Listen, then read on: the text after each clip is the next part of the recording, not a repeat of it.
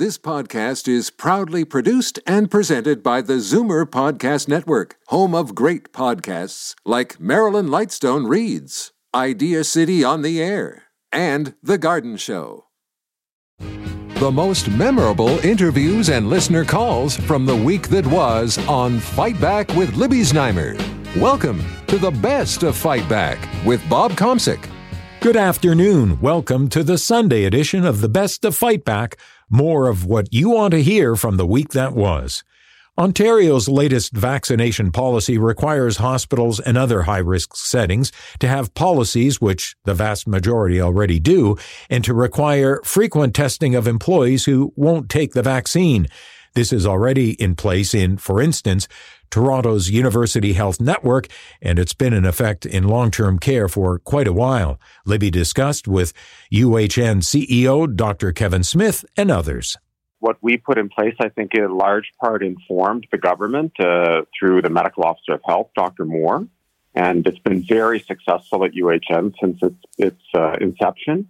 Um, it, we're at about 94% vaccine compliance with obviously um, about six to seven percent of people not yet vaccinated. Uh, a small portion of those who would be medically contraindicated for vaccination, but each of those now compliant with our every 48 hours before your shift, you need to be self swabbing, doing a point of care test.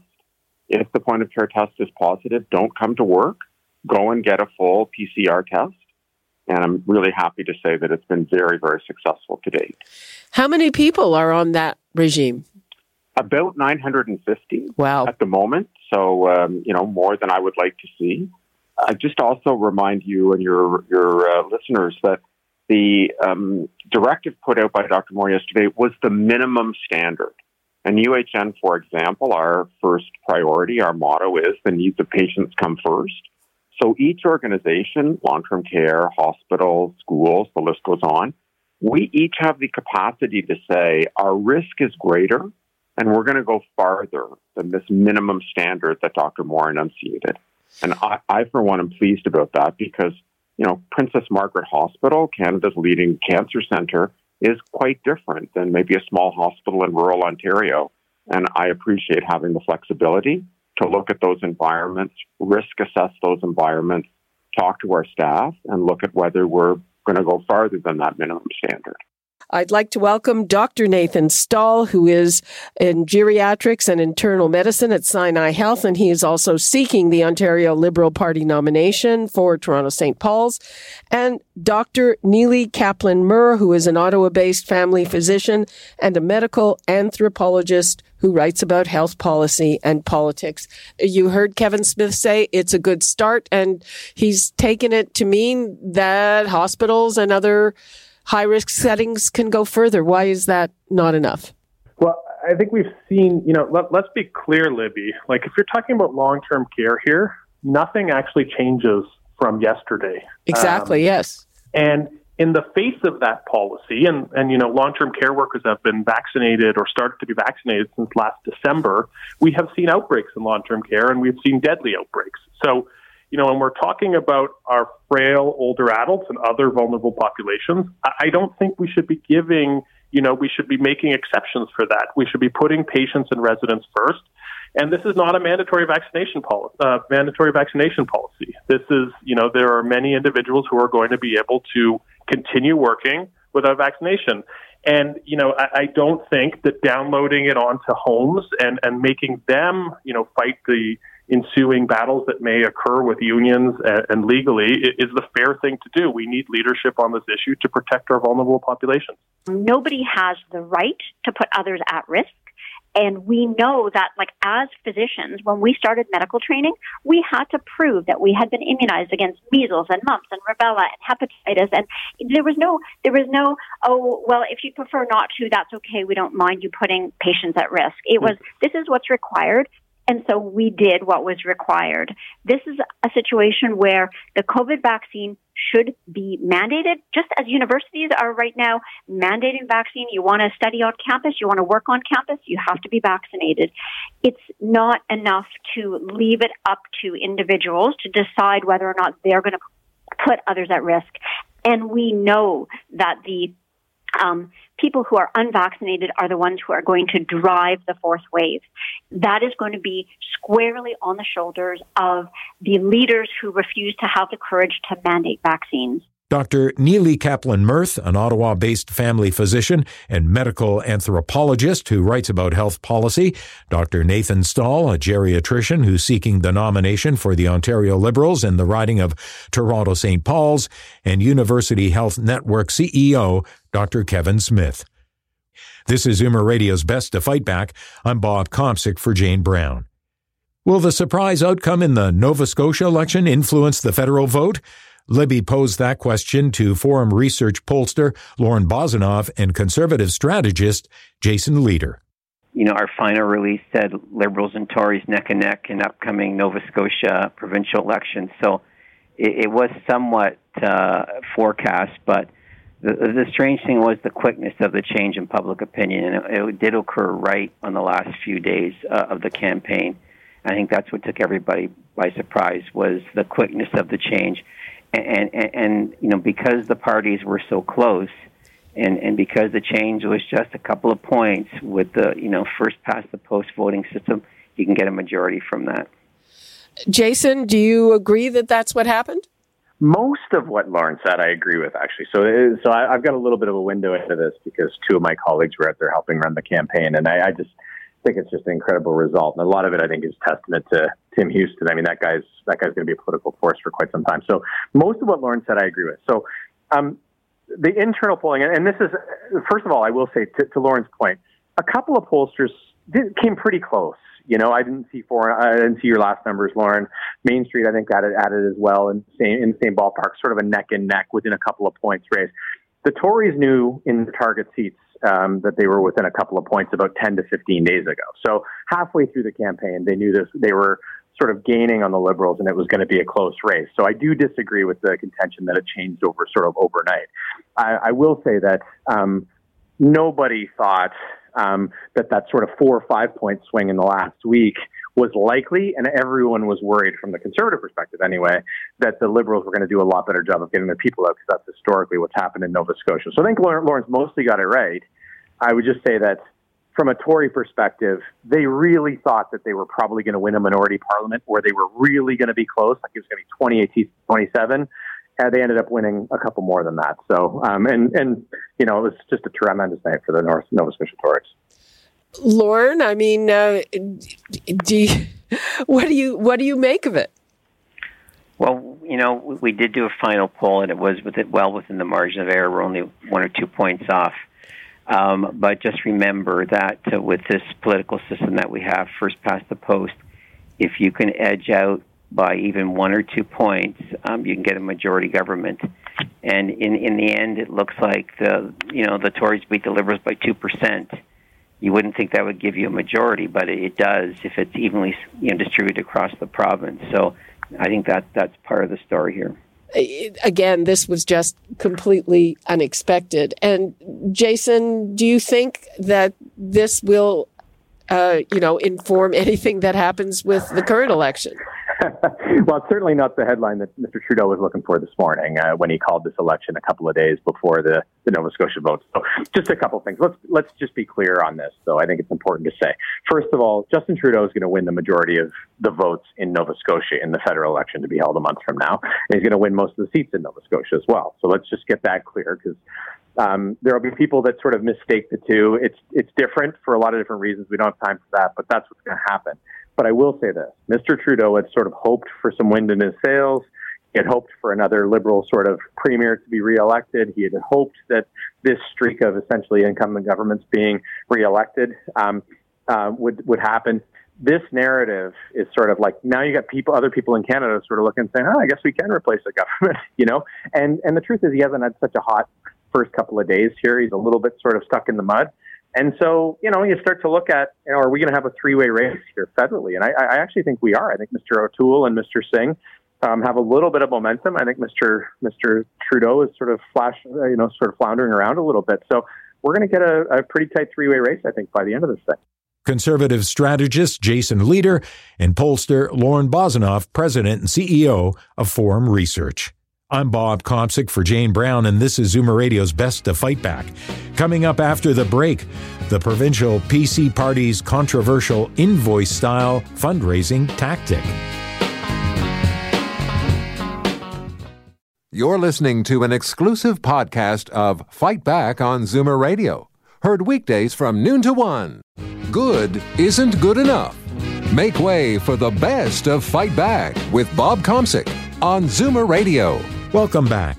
This is Zoomer Radio's Best to Fight Back. I'm Bob Komsic for Jane Brown. Ontario's PCs are apologizing for sending a letter to supporters that asked for donations on a form that resembled an invoice. The Tories say they didn't intend to mislead anyone.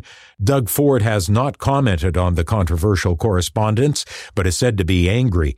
Opposition parties have called for investigations, including a police probe. The party says in a statement that it regrets the correspondence, that it went out to a limited number of supporters, including Greg Geist of Kingston, who joined Libby along with the Liberals' consumer affairs critic, Stephen Blais. It was quite shocking, actually, that a political party would stoop to such a low level to try to to raise money uh, from their from their supporters. You know, we've seen a lot of scams during COVID, trying to, to take advantage of the most vulnerable people as they've uh, been home and been in some of the the most difficult financial situations of their lives. But really, this is an all time uh, new low. Unfortunately, though, it fits into a well established pattern of conservative deceit uh, tactics and, and dirty tricks.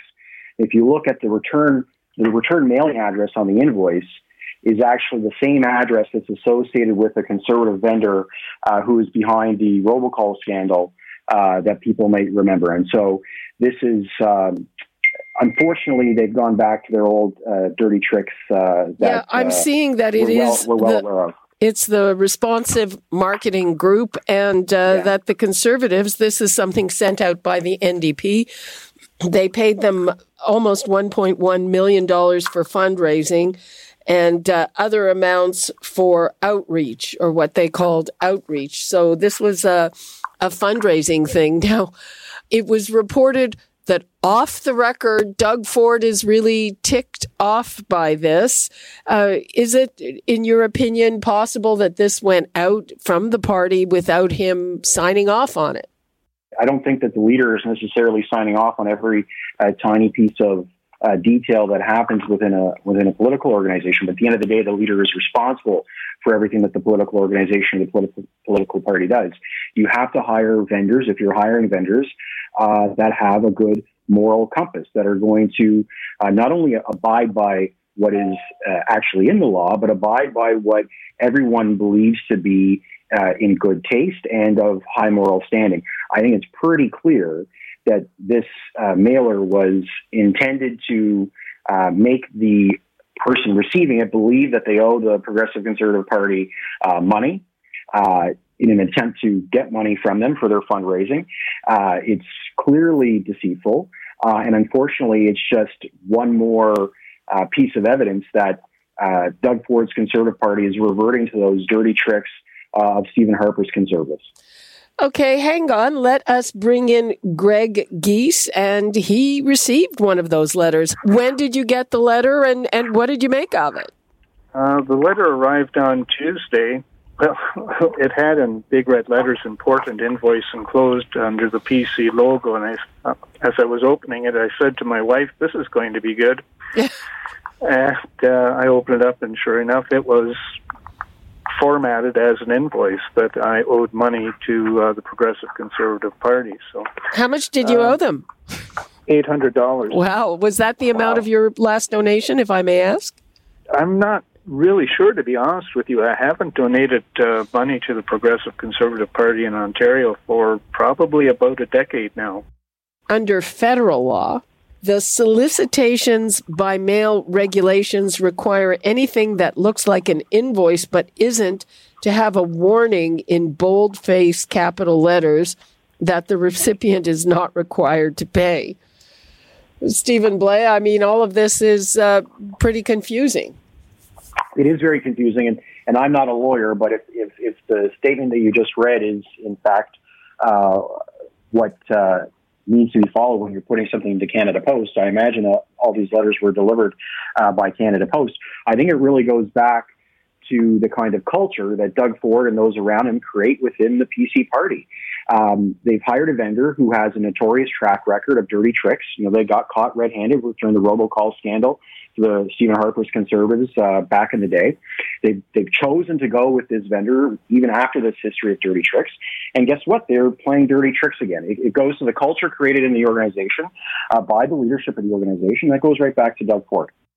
Liberals consumer affairs critic Stephen Blais and Greg Geist of Kingston, who received one of the controversial PC party donation mailouts that looked like an invoice. You're listening to the best of Fight Back. I'm Bob Komsic.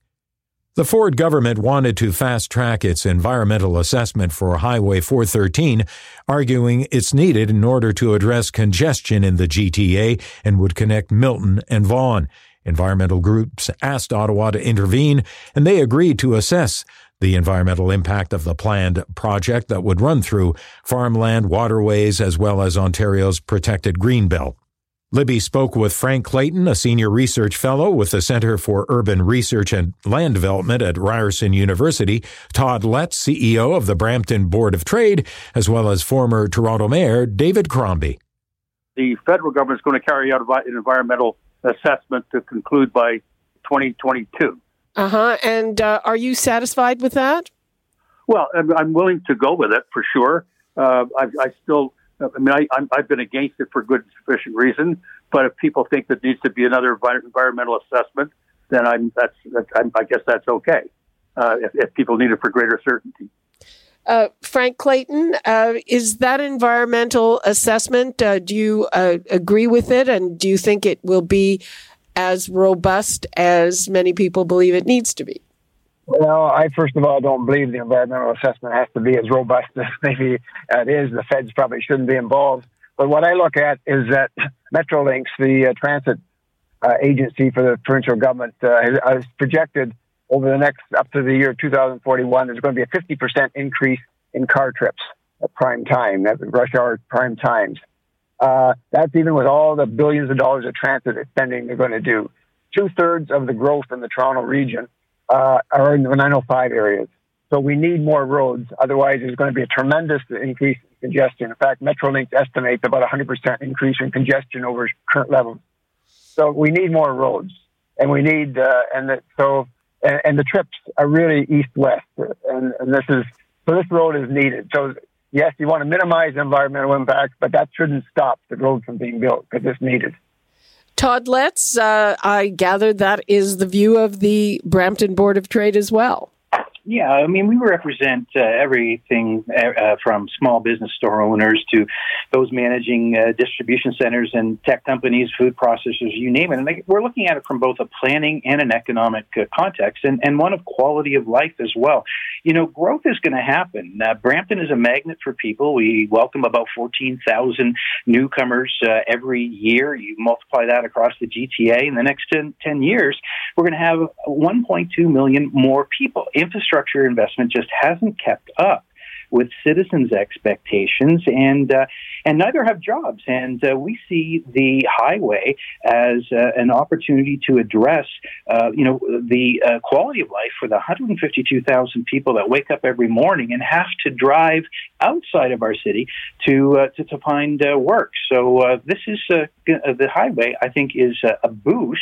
I think the estimate is about a billion dollars annually to our GDP, and you know, the context of the federal government's involvement, it, it just, just delays the job creation that Brampton uh, citizens so uh, so sorely need.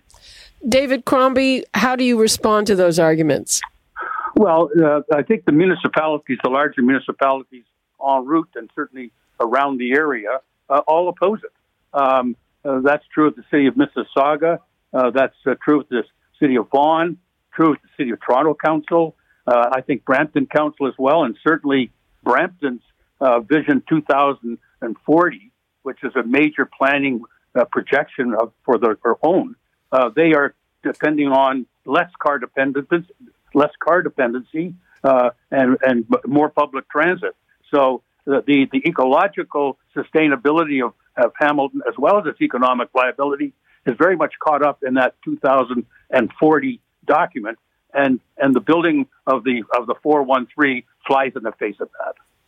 An independent review three years ago said it's not necessary. If you're looking to find solutions with highways, a more imaginative use of 407 is clearly in order. And finally, if you've got $8 billion to spend, I'm telling you that there's a, there's a, a, crying need for it in affordable housing, long-term care, green infrastructure, and climate change. And that would be, I think, what people might want to keep in mind. Former Toronto Mayor David Crombie, Frank Clayton, Senior Research Fellow with the Center for Urban Research and Land Development at Ryerson University, and Todd Letts, CEO of the Brampton Board of Trade. I'm Bob Komsic, and you're listening to the best of Fight Back.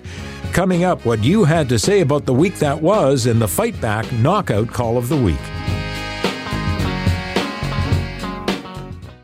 You're listening to an exclusive podcast of Fight Back on Zoomer Radio, heard weekdays from noon to one.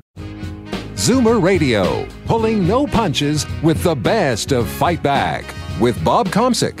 Fight Back with Libby Znaimer brings you comprehensive coverage of the news stories that interest you and your reaction to them on the phones. Here are some of this week's best calls.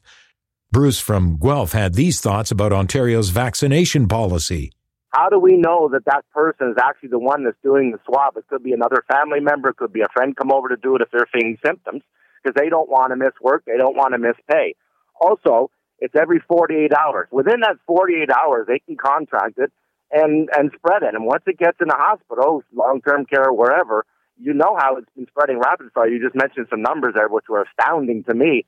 So I think this is is not right. It, it you should be vaccinated, and I hate when people say mandatory. It's not mandatory to get vaccinated. It's mandatory to get vaccinated if you want to work in certain sectors like healthcare and education.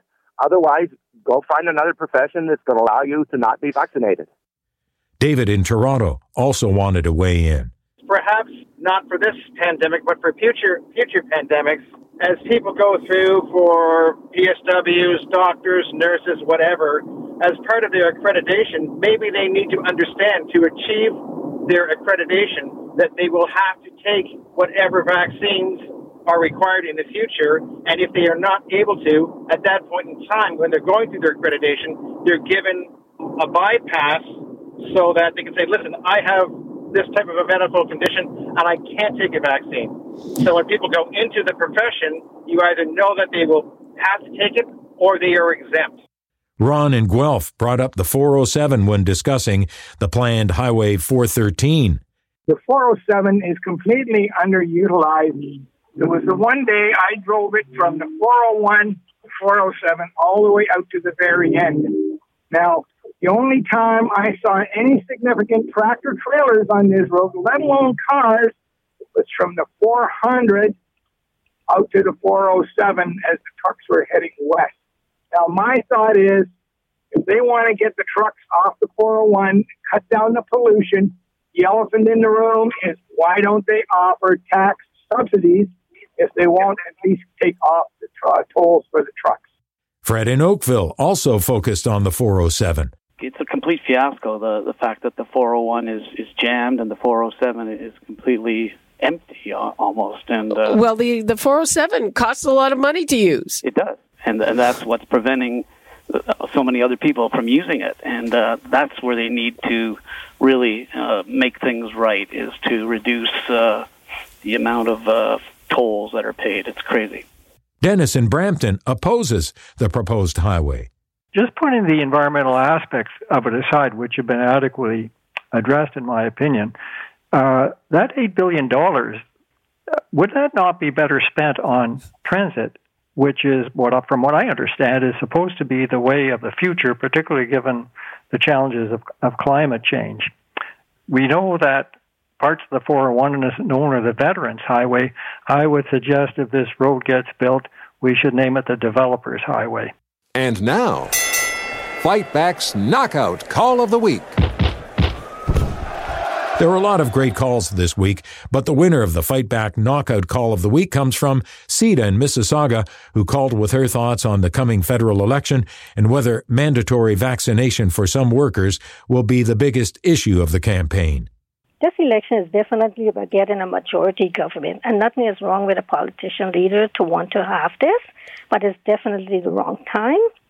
COVID will be sending our country into the trillion. Taxpayers will have to pay for this forever. Um, why spend time and money on an unwanted election when when we could spend it on more pressing issue? So vaccine alone will not get my vote. Um, we have natural disaster, wildfire, long-term care, cut taxes, property taxes.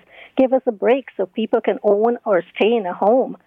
Fund more medical research for stuff like Lyme disease, fibromyalgia, things that you don't hear about, and health care. All these things are more pressing and more important right now than wasting money on and an election. That does it for this week's Best of Fight Back on Zoomer Radio. If you'd like to qualify for the Fight Back Knockout Call of the Week, phone us between noon and 1 weekdays. Or if you have a comment, email us at fightback at zoomer.ca, follow us on Twitter at FightbackLibby, and call our Fightback voicemail anytime at 416 367 9636. I'm Bob Komsic for Jane Brown. Join us again next weekend when we'll round up the best of Fight Back. The best of Fight Back is produced by Jane Brown, Justin Eacock, and Zeev Hadi, with technical production by Kelly Robotham. Executive producer Moses Znaimer. This podcast is proudly produced and presented by the Zoomer Podcast Network, home of great podcasts like Marilyn Lightstone Reads, Idea City on the Air, and The Garden Show.